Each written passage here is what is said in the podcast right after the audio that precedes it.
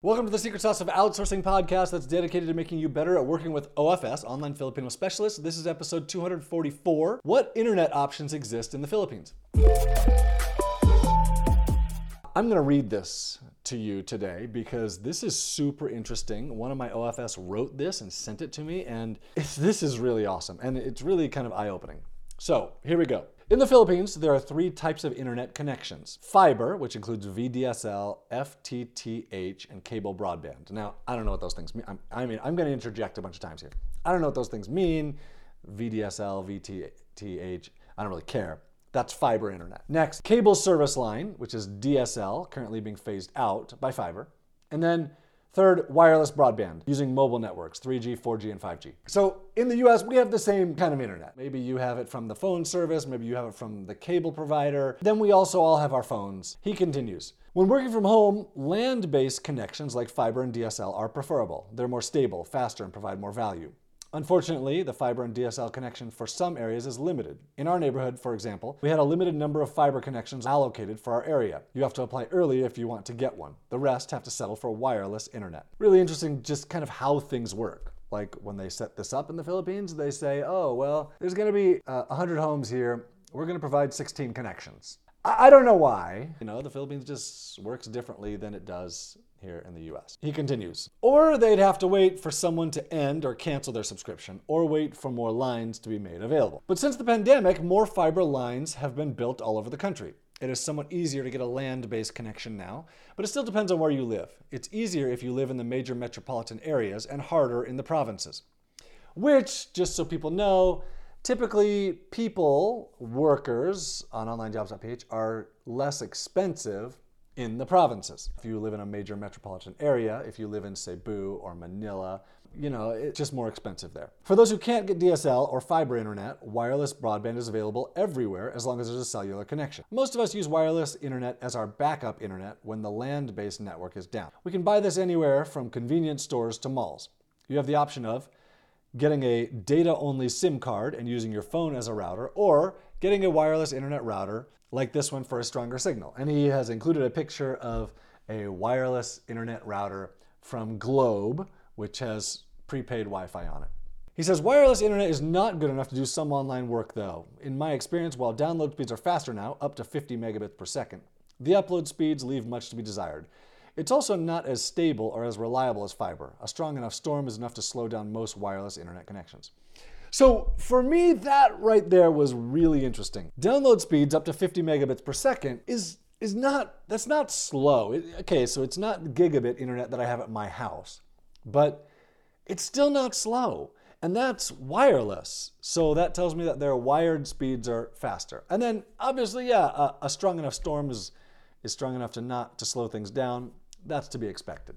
So he continues, you can also feel the connection slowing down when a lot of users are on the network at the same time.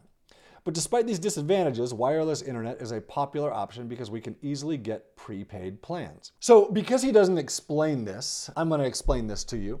So a prepaid plan means you can go in and buy data, which he's going to talk about how much. You can go in and buy data and then it just sits there for you. So you spend $10 or like 500 pesos or 1,000 pesos, $20. And then you get an allocated amount of data that is on this SIM card or on your mobile, mobile router that you can use that data whenever you want. Often it, it'll expire in like a year, or it might expire in a month, or it might expire in six months. And you'll know what's going to expire, and so you can buy what you need. You buy this, you don't use it until you need it, which is, it, it, it's a pretty cheap internet backup. So here's what he says. Despite these disadvantages, wireless internet is a popular option because we can easy, easily get prepaid plans. The lowest offering is 5 gigabytes of data for three days at $1. So for $1, you get three days of access, up to five gigs. For $4, you can get up to 30 gigabytes of data for one week. Other packages offer higher data allowances, longer package expiration, or special packages depending on the apps used. Now he's going to talk about specific service providers, and this is interesting. I'll talk about it at the, at the end. I'll interject my opinion at the end. PLDT, which is the Philippines long distance telephone company, is the first tele- telephone company in the Philippines. A lot of our internet infrastructure uses the phone network established by this company. That's why a lot of their plans come bundled with a landline. These are their basic plans. The cheapest plan here, which he has an image, is 25 megabits per second is around $23 per month. Their highest plan at 1 gigabit per second requires those interested in contacting their sales. So you have to you have to contact sales to get that plan. The 400 megabit per second plan is the one we're using at home. So far, it's been able to support me, my husband. Well, that's interesting because uh, this is a husband and wife. This is Jam and Julia, and one of them said they wrote this, and then the other one actually writing it, which I guess I don't really care. So far, it's been enough to support me, my husband, who also works at home, and our daughter's online classes. So this is, man, 400 megabits a second? Like, that's what my internet was a year ago. That's where they are 400 megabit at home. So, yeah, that's like legit. That's, that's no different, realistically, than most people in the US. Next, Globe Communications. So Globe is PLDT's main competitor in providing wired and wireless internet. Below are their fiber plans. Like PLDT, they also provide landline services, but only for subscriptions. So 24, 2,500 Filipino pesos, which is $45 and higher. Um, there's an image here of their plans. You know, it. I mean, these these numbers are pretty reasonable. Sky Cable is the next company. They're a cable company that also offers offers fiber. Sky Cable, is the next provider. They're a cable company that also offers five fiber over cable broadband. You can get it with or without a cable subscription. The ones shown below are the plans without cable, and there's an image for me to see like their current plans from Sky Cable. Then Converge. Converge used to be a small player providing home and business fiber connections in Metro Manila, but has slowly grown and expanded to many places in the Philippines. Their speed offerings are comparable to what the bigger players have and are offered at slightly cheaper rate. So that's Converge. And then images of their plans they also offer special rates based on time and usage. If your OFS exclusively works nights, then they can get the night plan, which has double the speed at night. So, I mean, just really eye opening email from them. I thought it was him, I guess it's her, uh, who sent this to me. And like their internet speeds are legit. I had someone this week say, Oh, but I really need someone with a fast internet yeah, that's really not an issue. Oh, but I also need them to have a fast computer. Well, yeah, like a lot of people have MacBook Pros or they have iPhones or you know, not everybody does, but a lot of people. Like it's it's not uncommon. The Philippines is they're definitely not the same as in the US or in Europe in terms of computers at home or internet speeds, but they're not far behind. She continues, I can't recommend which internet service provider is the best because the availability and strength of connection of these ISPs depends on the area. To find the best ISP, you really need to do your research and ask a lot of questions.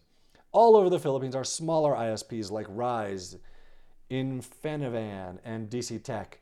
These smaller broadband ISPs used to own only service businesses, but have recently started creating plans for homes and individual users. Their service coverage is localized.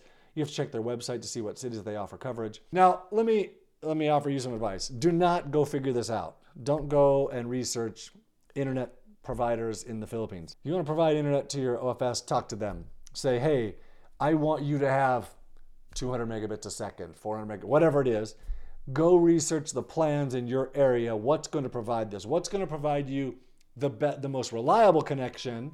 And then can you also have a backup connection? And what do you need for that? And and then consider consider paying for this. I mean, $45 a month is a significant amount when someone is making $600 a month. Like that's it's it's that's a large portion of their income, right? $45 a month for us in the US is is not is not so much. So now, in the end, internet speeds or computer speeds should not be an excuse for you not hiring someone in the Philippines. If you have more questions, go check out ofsguide.com where I answer the top nine questions that I get asked. And I get asked these things over and over again. ofsguide.com.